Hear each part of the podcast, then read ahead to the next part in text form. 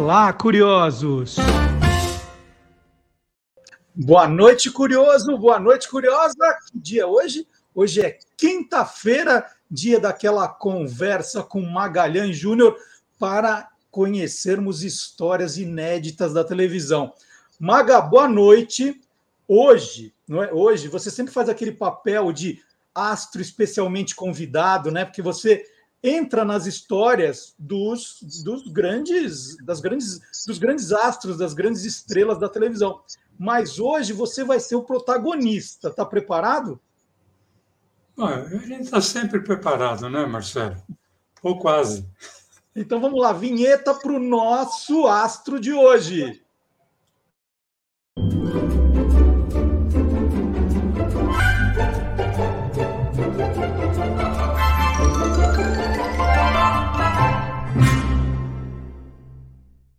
E eu falei isso, Maga, porque a gente fala tanto do, do seu trabalho de, de pesquisa, né? E eu queria, eu queria fazer um programa hoje contando um pouco de histórias dessa, dessa pesquisa, né? De, de contar alguns casos para as pessoas entenderem como é esse seu trabalho de pesquisador, né? De historiador, de gar, garimpeiro da história da TV. Então, começando do começo. Quando é que você resolveu fazer isso a sério? Falou assim: ah, eu vou pesquisar sobre a TV brasileira. Quando é que foi? Na verdade, a ideia não foi inicialmente pesquisar sobre a televisão brasileira. Eu, eu estava num sebo de livros e discos, estava fuçando e pisei em alguma coisa no chão que eu quase escorreguei. Eu olhei era a capa de um vinil, com o próprio vinil dentro, de um, um programa nós já usamos aqui, que era Escolinha do Golias, 1967. E eu olhei aquilo, eu nunca tinha visto aquele disco, e eu perguntei para o dono do sebo, falei, quanto que é? Ele olhou e falou: Isso daí dá qualquer coisa, cinco reais e pronto. Eu te juro, eu fiquei meio assim, sem reação, né? Porque para mim aquilo valia ouro. Né? O Golias estava vivo ainda. Né? Isso daí foi faz bastante tempo, deve fazer uns 18 anos, acho. E eu falei, você sabe que disco? primeiro eu paguei, né? Claro. Claro. Depois. É. Falei, você sabe que disco que é esse?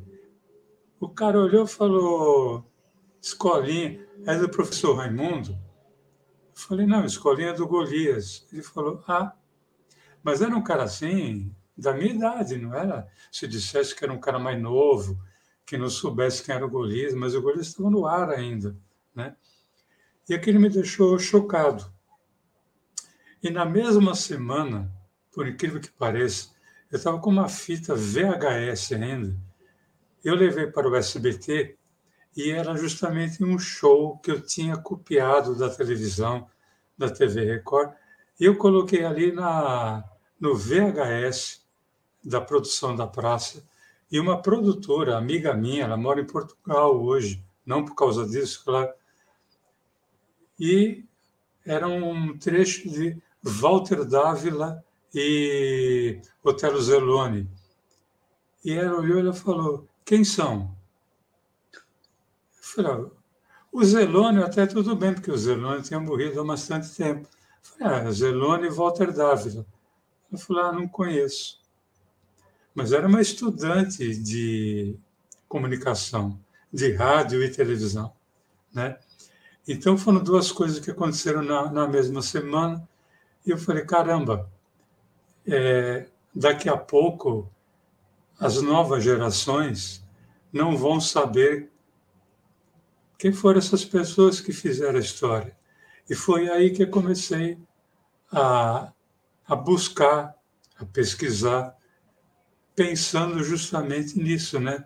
De deixar para as próximas gerações, até para as nossas gerações que uhum. consultam para que essa história do rádio e da televisão não morresse. Foi assim que começou, foi porque eu pisei na capa de um disco no sebo. O Maga, só para então para o amigo ou para amiga é, curioso, o amigo curioso e amiga curiosa entenderem, é, quais são os pontos chaves é, para você de uma pesquisa ou da sua pesquisa? Olha, Marcelo, apesar da, da internet ser uma ferramenta assim sensacional para pesquisar sobre a TV brasileira, ainda é um trabalho de garimpagem. Uhum. E, para mim, são três pontos fundamentais. Na, na verdade, dois. O primeiro é checar, confrontar o maior número de informações e ver aquele famoso denominador comum entre elas. E segundo, é o bom senso. É você só apresentar alguma coisa quando efetivamente essa informação tiver sido pesquisada e certificada. Caso contrário, é melhor não apresentar nada. Uhum. Ô, Maga, a gente já conversou algumas vezes sobre esse trabalho de pesquisa, já te contei casos assim. Falei, nossa, Maga, estava pesquisando tal coisa, né? E, e, e, era uma situação difícil, e aí demora para achar, e você procura de um lado, procura do outro. E quando você encontra o que você está procurando, aquilo que é difícil de verdade, mas te dá uma emoção, te dá uma alegria. Eu queria então, para a gente compartilhar, né, já que eu falei que a sua pesquisa hoje é protagonista do nosso programa, contar alguns casos de pesquisas difíceis e que foram recompensadas no final.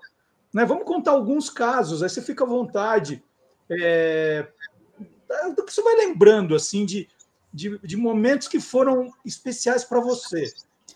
Olha, é, teve vários. É, não necessariamente que a pesquisa tenha sido difícil, mas o retorno dela muitas vezes foi surpreendente e emocionante. Uhum. É, eu vou começar lembrando de um. É um, um cara chamado Aloísio Silva Araújo. A Luísa Silva Araújo foi criador de programas de rádio e TV, autor, ator, comediante, humorista, músico, nascido em Nova Friburgo, no Rio de Janeiro, em 18 de junho de 1910. Tem um detalhe aqui. Só nós aqui no é, Olá Curiosos é que temos essa data e lá na frente eu vou dizer por quê. E o Aloysio Silva Araújo morreu em São Paulo em 6 de junho de 1974. O Aloysio produziu, criou, escreveu vários programas. Eu vou citar alguns aqui. São Paulo Não Te Aguento. O nome é muito legal. 1959 na TV Paulista. Lotação ponto 5, também na TV Paulista, em 1959, ele era ator também nesse programa. A famosa Praça da Alegria, é, em 1960, na TV Paulista, quando o seu Manuel saiu de férias, quem escreveu a Praça da Alegria foi o Aloysio Silva Araújo. E na TV Rio, 1961, ele escreveu O Riso é o Limite. Mas tem dois programas que fazem parte da minha galeria pessoal, né? Dois programas que, por sinal, nasceram no rádio, fizeram muito sucesso no rádio, foram para adaptados para a televisão e também foram sucesso na televisão. O primeiro chamava-se Cadeira de Barbeiro, foi criado por, por ele em 1941 para o rádio. Ele, Aloysio Silva Araújo, interpretava um barbeiro italiano chamado Papanatas. E esse barbeiro, em conversa com o cliente, acabava criticando com muito humor tudo que envolvesse o momento vivido no país. A sua adaptação para a televisão aconteceu em 1963, na TV Paulista, Canal 5. Foi uma, uma TV, inclusive, onde ele permaneceu bastante tempo. O outro programa, Marcelo, foi criado para o rádio não pelo Aloísio, foi para o Sérgio Porto, foi pelo Sérgio Porto, mais conhecido como Stanislau Ponte Preta. Esse programa que foi criado na metade dos anos 1950 para a Rádio Mairique Veiga chamava-se Miss Campeonato. Nós também já falamos uhum. desse programa aqui. Esse programa foi adaptado para a televisão em 1957 para a TV Paulista Canal 5 e quem fez a adaptação foi justamente o Aloysio Silva Araújo e ele manteve esse programa no ar até 1964. Eu, particularmente, comecei a acompanhar esse programa, eu adorava esse programa. Comecei a acompanhá-lo em 1960, 61. um programa que, na, na verdade, ele era uma pensão em que a dona da pensão chamava-se Dona Liga, os pensionistas eram os representantes dos clubes de São Paulo e a filha da Dona Liga, que era a Miss, ela correspondia à taça que todos os clubes almejavam conquistar no final do campeonato. Muito legal. O Mago, agora, assim, é, a gente está falando da pesquisa, né? É, e você relatou detalhes aí importantes, né? Você falou da, da, das datas que só nós temos aqui. É, como, é que, como é que você chega a isso, então, né? É, qual é o, o, caminho dessa, dessa pesquisa para você chegar com essa informação? Bom, o caminho é revistas antigas, né? jornais antigos, ter muita paciência, ter muito calo no dedo, né? de folhear, folhear página por página, ver o que interessa, tal, etc. Mas às vezes, por mais que você busque, inclusive na internet, né, você coloca o nome da, da, da, da pessoa pesquisada, vai em alguns sites, é direcionado e tal. Mas, por exemplo, a data de nascimento do Aloysio Silva Araújo, eu não conseguia encontrar. Eu não conseguia saber se cadeira de barbeiro, em que ano barbeira de cadeira de barbeiro tinha ido para a televisão. E eu não sabia se uh, vice-campeonato havia sido uma criação dele. E eu ficava atrás disso. Tal. E aí um dia o Moacir Franco falou, olha, eu conheço um filho do Aloysio Silva Araújo me deu o telefone dele. Era Marcos, músico, era no Nordeste. Ele era regente de uma orquestra. Eu liguei para lá. O Marcos havia falecido quatro meses antes. Aí eu comecei a pesquisar tudo que fosse possível de Silva Araújo, que, aliás, são dois sobrenomes muito comuns, né? E aí eu consegui encontrar um Aloísio Silva Araújo Júnior. Falei, caramba, só pode ser filho dele. E comecei a pesquisar de onde vinha. É, ele estava no LinkedIn. Mas eu só poderia acessar se eu tivesse me inscrito no LinkedIn. Eu me inscrevi. Meu nome está no LinkedIn até hoje por causa disso. Uhum. E aí eu descobri que ele era engenheiro de uma empresa, consegui o nome, o nome da empresa e liguei para lá. Foi um parto, porque ele estava viajando, é, não queria me dar o celular dele. Consegui falar com ele. Mas ele, ele demonstrou assim pouco apreço pela memória do pai. Sério. Ele dizia que ele não sabia, é, tinha poucas informações da carreira do pai não dá para você continuar conversando. Eu agradeci e continuei. Aí eu, eu achei um nome que me pareceu, eu não sei porquê, interessante. E tinha o celular dele. E eu liguei. Ele era neto do Aloysio Silva Araújo. Na verdade, ele era filho dessa pessoa com quem eu falei. E ele falou: Olha, eu sei muito pouco da carreira do meu avô, mas eu tenho uma tia, óbvio, filha do Aloysio, que foi cantora e que mora em Pernambuco. Eu posso dar o celular dela. E eu vim saber que o nome dela era Marta, Marta Silva Araújo. E eu liguei para ela. E foi muito interessante, Marcelo. Vocês estão vendo aí a imagem da Marta. Quando eu liguei para ela, quando ela atendeu, eu falei, Marta Silva Araújo? Ela falou sim. Eu falei, eu sou de São Paulo, Magalhães, tal. Trabalho com o Carlos Alberto de Nóbrega, já que o pai dela tinha trabalhado com o pai do Carlos Alberto.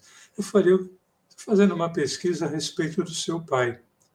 E naquele momento ela começou a chorar. Eu pensei até que a ligação houvesse caído. E ela falava assim: olha, ninguém fala do meu pai há 20 anos. Você é a primeira pessoa que me liga nesse espaço de tempo para falar do meu pai. E aí a gente começou a conversar e ela tirou todas as dúvidas que eu tinha, inclusive essa data de nascimento que eu falei hoje, é somente foi por causa da Marta que eu soube quando foi que, que ele nasceu. Né? Ela me confirmou que o pai havia criado cadeira de barbeiro e que tinha ido para a televisão em 1963. E ela me confirmou que o criador, ela podia ter dito que o criador era o pai, né? Que eu estava falando com a filha, eu ia acreditar. Eu falei, não, quem criou cadeira, uh, o Miss Campeonato foi o Stanislau Ponte Preta e ele autorizou meu pai a que transformasse esse programa num programa de televisão aí em São Paulo. Né? Então, cara, foi assim uma emoção, dupla emoção. A emoção de sentir a emoção dela e a de conseguir é, ter em mãos dados para que eu pudesse colocar para as pessoas como sendo verdadeiros. Muito legal. Vamos, vamos mudar de personagem, então. Vamos, vamos, vamos um outro momento marcante aí das suas pesquisas. Você começou super bem. Bom, esse tem uma. Você vai lembrar disso. É, o, nome, o nome artístico dele era Arapuã. O uhum. nome de batismo era Sérgio de Andrade. Uhum. O Arapuã nasceu em São Paulo em 1928 e faleceu aqui em São Paulo também em 2009. E o Arapuã foi um dos maiores frasistas que eu já conheci. Aliás, ele foi um dos que me inspirou a escrever, sobretudo usando períodos curtos e sendo muito objetivo. O Arapuã foi o primeiro a criar um, para o rádio um programa que reunia esporte e humor em 1956, ele criou para a Rádio Pan-Americana o programa O Esporte Está na Mesa. As minhas primeiras lembranças do Arapuã, Marcelo, não vêm da televisão, e sim do jornal. Porque ele escreveu tanto para o Diário da Noite quanto para a Última Hora. Era uma coluna chamada Hora Bolas. E ele me ensinou, através dessa coluna, a gostar de ler jornal. E as primeiras lembranças que eu tenho do Arapuã estão ligadas à sua criatividade nas transmissões esportivas no final dos anos 1950, virando ali para os anos 1960 pela TV Record, quando ele introduziu eh, durante o jogo uma charge humorística. Quer dizer, o jogo estava ali Aí, de repente, a bola saía, ia para a lateral, entrava uma charge comentando sobre o jogo. E eu tenho um depoimento de uma coisa que eu assisti, uma charge que eu vi. Eu não vou lembrar qual era o jogo, mas aconteceu durante um jogo que estava chovendo muito e o goleiro de um dos times tomou um frango. E aí veio a charge o primeiro frango de chuva. a, charge não era ele, ele não era desenhista, mas ele ficava ao lado de um cartunista e ele dizia o que o cartunista deveria é, desenhar e o que é, essa charge deveria conter como, como texto. O Arapuã também criou, apresentou, escreveu vários programas de variedades, sempre com muita cultura e muito humor. E na TV, uma das suas marcas foi a criação de uma campanha publicitária de 1970 que visava reerguer as vendas do Guaraná Antártica, que tinha perdido o mercado para a Coca-Cola. O Guaraná Antártica era, era tido como refrigerante de criança. Criança e velho, eles diziam. E foi pensando em mudar esse conceito que ele, Arapuã, criou o personagem do Teobaldo, que foi interpretado pelo meu amigo pessoal. Trabalhamos juntos na Praça Nossa, ele fazendo o guarda-juju.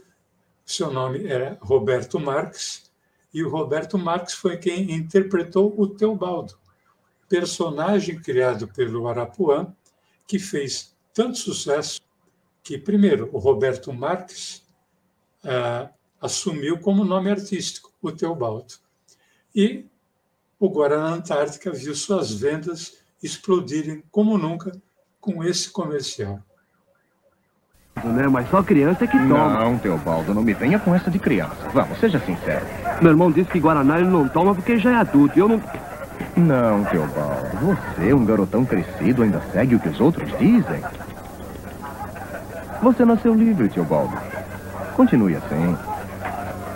Um Guaraná da Antártica, o mel? Não, Teobaldo. Sim, Teobaldo. Guaraná, champanhe. O Maga, só, só, só voltando um pouquinho, é, quando você falou da coluna Hora Bolas, é, eu acho que uma vez você me contou que você tinha um livro, não, não virou um compilado de dessas colunas Sim. que você guardou de lembrança dessa época? É, está aqui, inclusive. Opa! Né? Aqui, é. A capa é, é dura, né? A capa é preta, ele não tem nada. Mas está aqui dentro. Ela é um exemplar de 1963. É um realmente é um compilado de. Tá dando para ver? É, vamos, vamos encher a tela com uma, isso, aí fica melhor para ver. Vou aproveitar vou ler uma coisa aqui, Marcelo, uhum. que ele falava assim que em matérias de foguetes, os norte-americanos só ganham dos russos no dia 4 de julho, uhum. que é o dia da, da independência. Da independência né? É, tem várias aqui sobre sobre futebol, ele diz que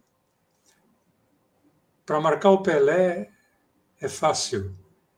É, são só três pontos. O primeiro dá combate, o segundo faz a cobertura e o terceiro vai buscar a bola no fundo da rede. Uhum. Isso daqui era.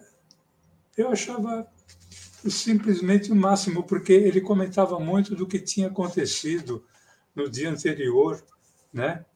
E, como eu falei, ele era um grande frasista e ele criou, inclusive, uma teoria de que Deus é realmente brasileiro. E ele comprovou isso. Algumas provas de que Deus é brasileiro, assim, trabalhou sete dias, nunca mais fez nada e está cobrando royalty até hoje. Segundo, é, nunca foi à escola, porque já naquela época a escola era uma merda. Foi traído por um companheiro de partido ali perto de Belo Horizonte. E a prova final e indiscutível. Morreu entre ladrões. Deus era brasileiro.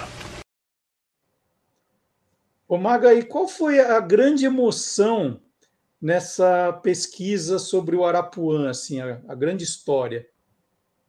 Olha, Marcelo, essa emoção aconteceu justamente quando nós apresentávamos no rádio o Você é Curioso, que eu fazia uma retrospectiva do humor brasileiro, né, no, no rádio, e eu homenageei o Arapuã. E a minha emoção, o programa terminava meio-dia, eu me lembro que eu saí para almoçar, e quando eu voltei, meu filho, o Eduardo, eu saí com a minha mulher, o Eduardo ficou em casa. E aí, quando eu voltei, o Eduardo falou: pai, ligou uma mulher chorando muito. Me lembro disso até hoje. E chamada Maria Helena. E ela quer falar com você porque você falou do marido dela na, no rádio. E aí eu liguei para Maria Helena e é muito maluco, né? Porque você não imagina que a pessoa vai estar ouvindo e ela me agradecia, ela falou, obrigado por você trazer de volta a memória do meu marido. Obrigado por você dizer que meu marido existiu e ter feito tudo o que ele fez. Né? Então foi por isso que, inclusive, eu separei uma foto que eu achei na Gazeta Esportiva do casamento dos dois. Olha só. É, tá aí. O enlace Xavier, que era o sobrenome da dona Maria Helena, e Andrade, sobrenome do Sérgio de Andrade.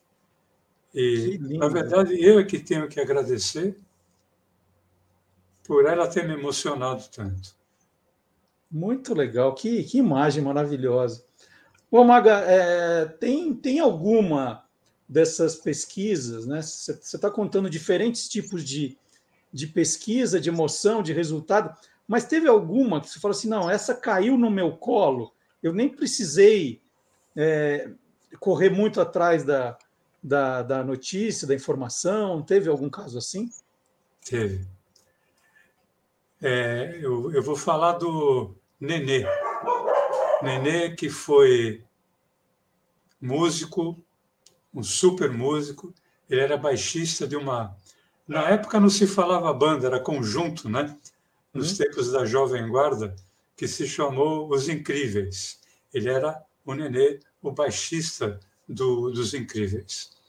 O Nenê, na verdade, chamava-se Lídio Benvenuti Júnior, nascido em São Paulo em 10 de abril de 1947 e falecido aqui também em Sampa em 30 de janeiro de 2013. Ele era multi-instrumentista. O Nenê tocava, tocava baixo, tocava guitarra, violão, bateria, teclado e até pistão. Ele gravou o primeiro disco aos 14 anos, em 1961, fazendo parte de uma banda chamada The Rebels. Né? Era uma banda instrumental. Pouco depois, é, ali, 1963, iria surgir uma outra banda chamada The Clevers, que foi aquela que me fez apaixonar de vez pelo rock, pelo rock nacional. Eu já estava me apaixonando pelo rock internacional e The Clevers, que era uma, um conjunto instrumental, me fez é, apaixonar pelo rock nacional. Em 1965, The Clevers passou a se chamar Os Incríveis. E no mesmo ano, o Nenê passou a fazer parte dos Incríveis é, como baixista. E foram dez anos ininterruptos do Nenê nos Incríveis, e mais tantos anos depois, de forma intercalada. Eu encontrei com o Nenê e, e alguns integrantes dos Incríveis algumas vezes pelos corredores das emissoras, mas eu nunca tive a oportunidade de conversar com ele. É, desde o final ali da famosa era da Jovem Guarda, o Nenê tinha se transformado num músico de estúdio e músico convidado para participar de shows e turnês acompanhando cantores e cantoras, podia ser ligado ao rock como foi o caso do, do Raul Seixas, ou ligado à MPB, como foi o caso da Elis Regina. Elis Regina, em 79, foi uma coisa estranha, porque o César, César Mariano me ligou e falou, Nenê, dá uma passada aqui no, no, no, meu escritório. Eu falei, legal, né? Fui lá, aí tava baixinha, tava ele. Aí, oi, tudo bom? Tudo bem então? Oi, o que vocês querem? A baixinha falou, eu, eu quero. Nós queremos que você venha tocar com a gente. Eu? Pô, vocês estão loucos, porra. Eu toco música americana, rock and roll, MPB, bicho. Não, muita responsa. Não sei samba. Como você não sabe samba? Você não fez baile? Eu falei, pô, fiz bastante. Não, você não tocou samba? Ah, é uma coisa, agora tocar MPB é outra, né? Daí, daí a Elis vira e fala, tá bom, então vem tocar rock com a gente. E, e, mas me conta, quando é que a pesquisa exatamente caiu no seu colo, nesse caso do Nenê? É, rapidamente, para eu mostrar como eu sempre fui fã, está aqui um compacto simples dos Incríveis, quando no eles Japão. foram no Japão, e um compacto, para não deixar dúvida, que eles foram mesmo no Japão. Esse você não tropeçou no sebo, não, né? Esse não, não, esse, não, esse é daquela época, eu não tropecei no sebo, não. Uia! É, daqui me, me acompanha, Marcelo, há muito tempo, inclusive, quando eles eram The Clevers, Os Incríveis, aqui. Que incrível isso, hein? Ah, o Nenê não fazia parte.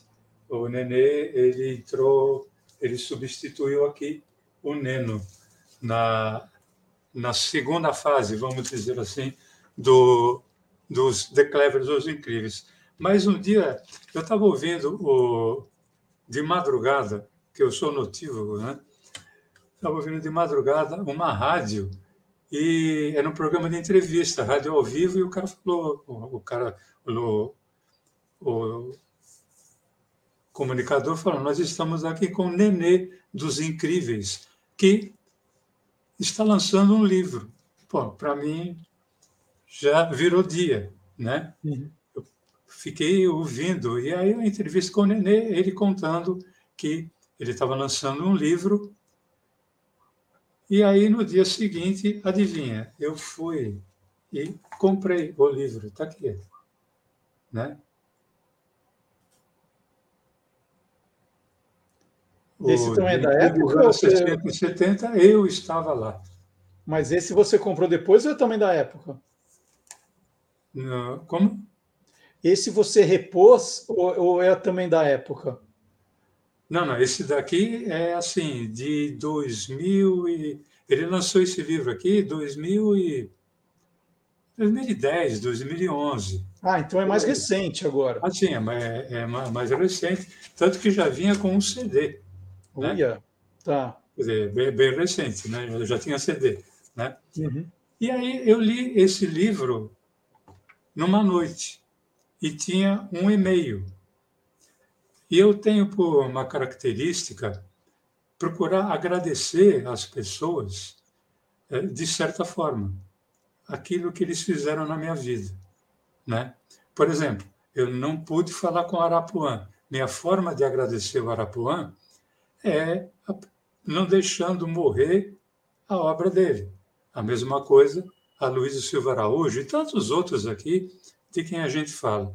Agora, quando eu consigo falar com a pessoa, eu tenho a oportunidade, eu faço questão de dizer, pô, obrigado pelo que você representou na minha vida. Eu mandei um e-mail para o Nenê, dizendo, me identificando e agradecendo por tudo aquilo. Primeiro, por me fazer recordar. E ele, ele jogou muito limpo nesse livro aqui, ele conta tudo da vida uhum. dele sem menor constrangimento momentos de altos e momentos de baixo, né? E foi, pô, você foi muito corajoso. Cara, eu só tenho a agradecer pelo livro e por tudo, todas as músicas, é, o Vendedor de Bananas, né, que foi uma música criada pelo Jorge Ben. Jorge Ben procurou os incríveis e falou: Olha, eu quero que vocês gravem essa música, mas eu quero que o Nenê cante. E a, a música foi cantada por ele, né? E para mim, a, é, como é que eu vou falar? Estupefação. Seu júbilo. Eu recebi um e-mail dele é, me dando o telefone. E falando, me liga.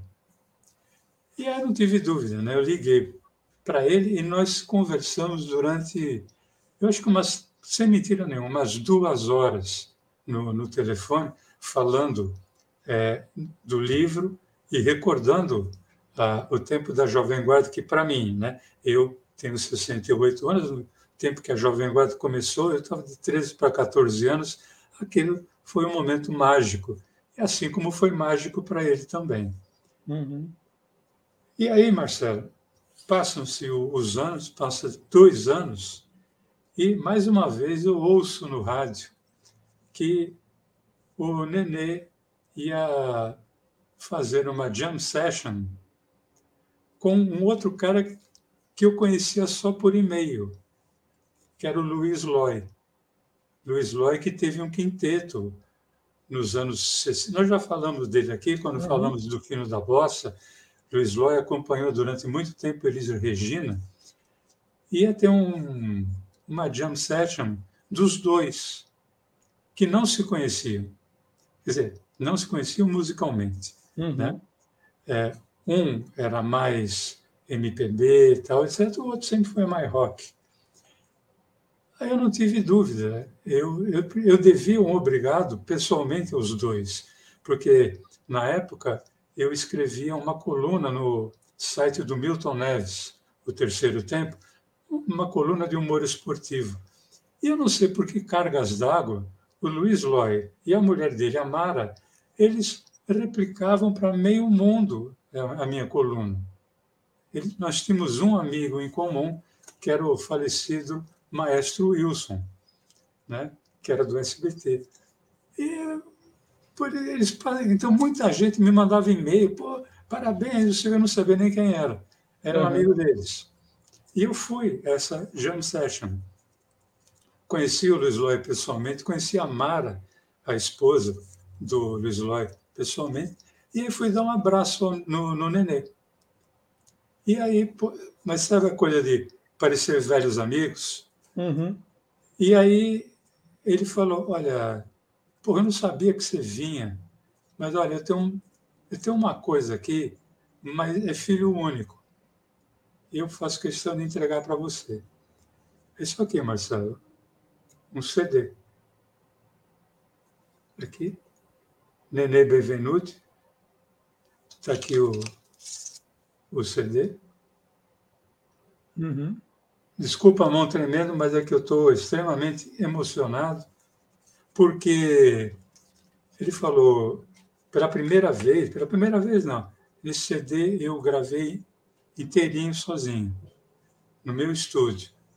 As músicas são minhas, eu, eu toquei baixo, claro, toquei guitarra, toquei a bateria, teclado e fiz o, os arranjos. Eu queria que ficasse com você. E cara foi muito maluco, né? Porque eu estava falando com um cara que era meu ídolo, né? Fazia parte, era uma parte de um grupo que eu, nossa, eu sempre gostei. E três meses depois, o Nenê veio a falecer. Então parece que ele queria deixar para mim esse CD, né? Então, cara, a pesquisa caiu no meu colo. Uhum. Né? Eu não, não, fui atrás dela. Ela me, me procurou pelo rádio e eu tive o privilégio de agradecer ao Nenê e ao Luiz Loy momentos tão felizes aí da, da minha vida e certamente da vida de muitas pessoas. Ô Maga, para a gente terminar essa conversa, está muito emocionante. Eu acho que a, a, gente acertou muito aí na, na ideia de falar das suas pesquisas. Eu queria lembrar de um momento que eu fiquei muito feliz de, de ter ajudado a encontrar uma personagem da televisão brasileira que estava sumida, né, que eu conheci graças a você. Então, eu queria que você começasse a, a contar né, o, a história da Jaqueline Mirna, né, que, que você levantou a bola e depois eu fui lá cabecear, né? Inclusive, ela vai completar mais um ano de vida depois da manhã, né? Dia 4 de dezembro. Opa, então sábado a gente faz uma homenagem para ela lá também, porque tem, tem é matérias no site do Guia dos Curiosos com a Jaqueline Mirna, olha só. Não sabia dessa. Então, a Jaqueline, ela nasceu em Bucareste, capital da Romênia, em 4 de dezembro de 1944. E, ainda adolescente, ela chegou ao Brasil e aqui ela conseguiu um emprego na TV Excelsior como bailarina. E ali ela começou também a ter pequenas participações como atriz, principalmente no Moacir Frank Show.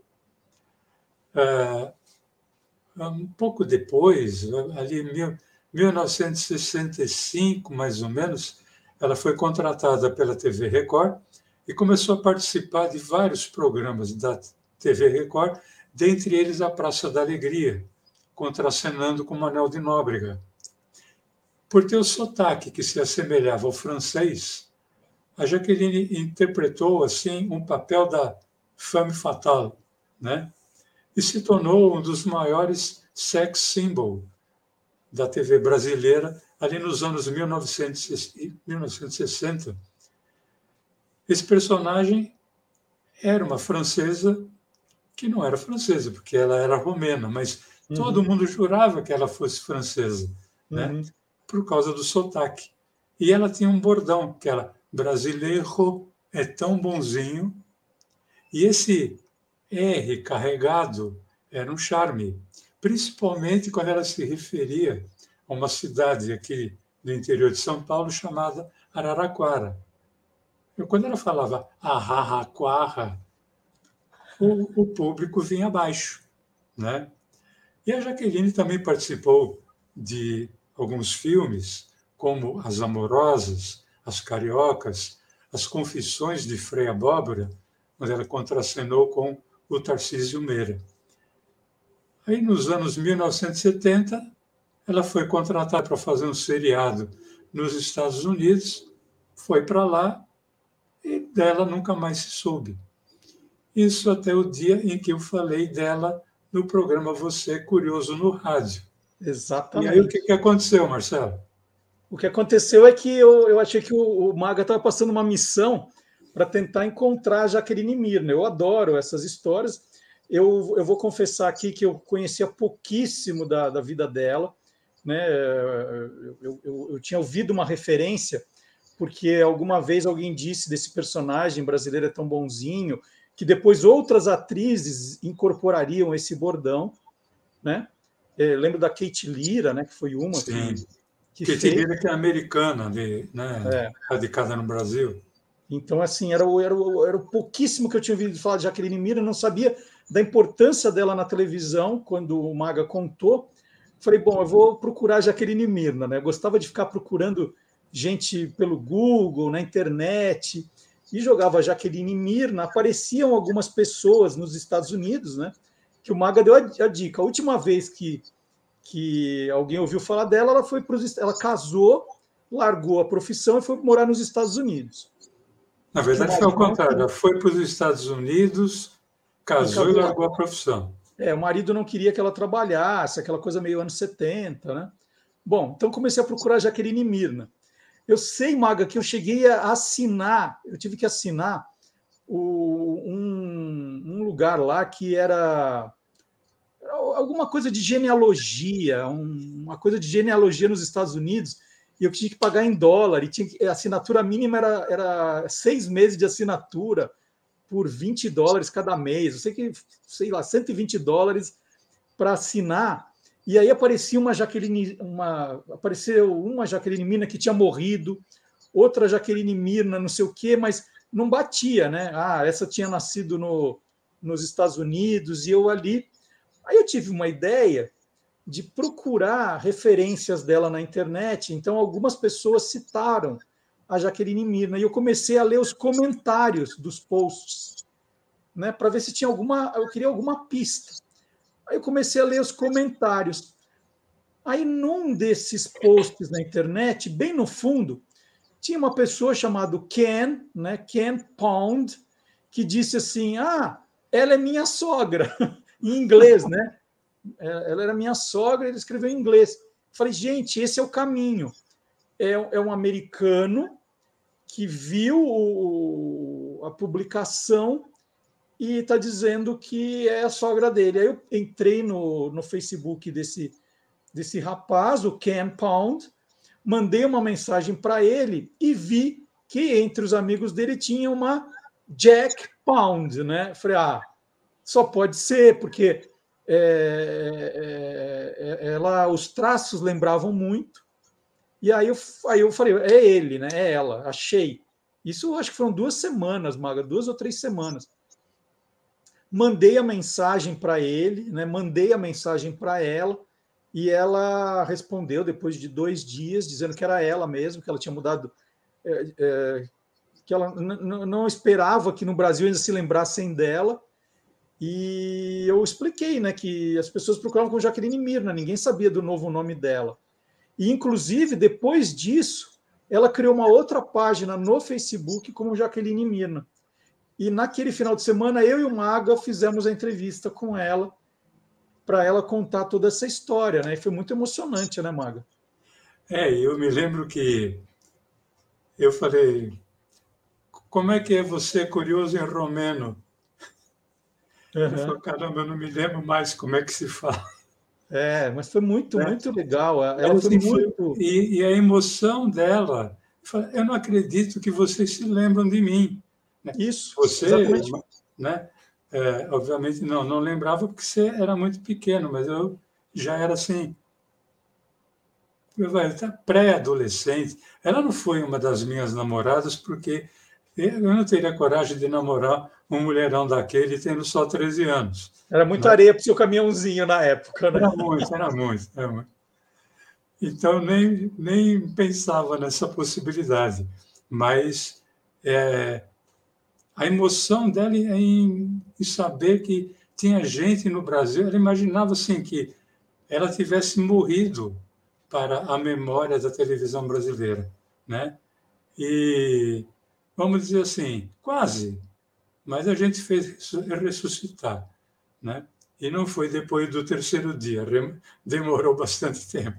E foi legal que ao, ao, criar, né, é, quando ela conversou com a gente, ela criou a página do Facebook da Jaqueline Mirna, e foi sensacional a quantidade de fãs brasileiros, né, é, ouvintes do programa, com certeza, mas fãs brasileiros que se emocionaram, assim, já estavam à procura dela há algum tempo, sem notícias, né? E ela ficou muito feliz. Eu lembro que ela agradeceu demais é, essa alegria que nós demos a ela, porque ela não fazia ideia, não só ela, né? A filha, o genro, os netos, né? Foi uma alegria geral. Então e, é um momento... E ex-colegas, né? Me lembro que eu cheguei na, no SBT, na gravação da Praça Nossa, e eu falei para o Zé Bonitinho, o Jorge Louredo, para o Carlos Alberto, para o Moacir Franco, que foram os três que trabalharam com ela.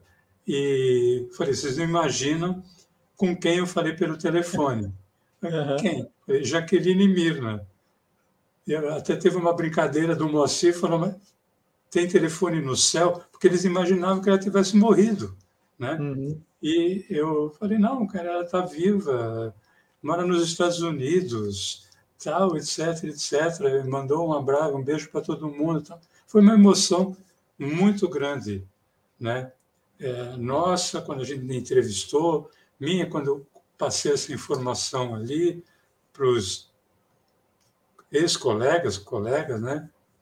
Companheiros, foi super gratificante e é, é, por isso que a gente continua fazendo é, programas como esse daqui, né? que faz valer a pena quando a gente lê um comentário, né? Ah, puxa vida, eu assistia com a minha avó, porque, né, isso é muito, muito a minha cara também, né? Assistia com a minha avó, ah, meu, meu avô, meu, meu pai curtia, tal, a pessoa não viu, mas é, através da gente está lembrando daquilo que o pai, a mãe, o avô, a avó, o tio, a tia, gostava. Né? Então, é, isso é, é super gratificante. E vamos continuar fazendo. Hoje, hoje vamos encerrar por aqui, está todo mundo com fome, querendo jantar. Mas quinta que vem tem mais. E no sábado você acompanha no Olá Curiosos um trecho sempre aqui do Quem Te Viu, Quem TV.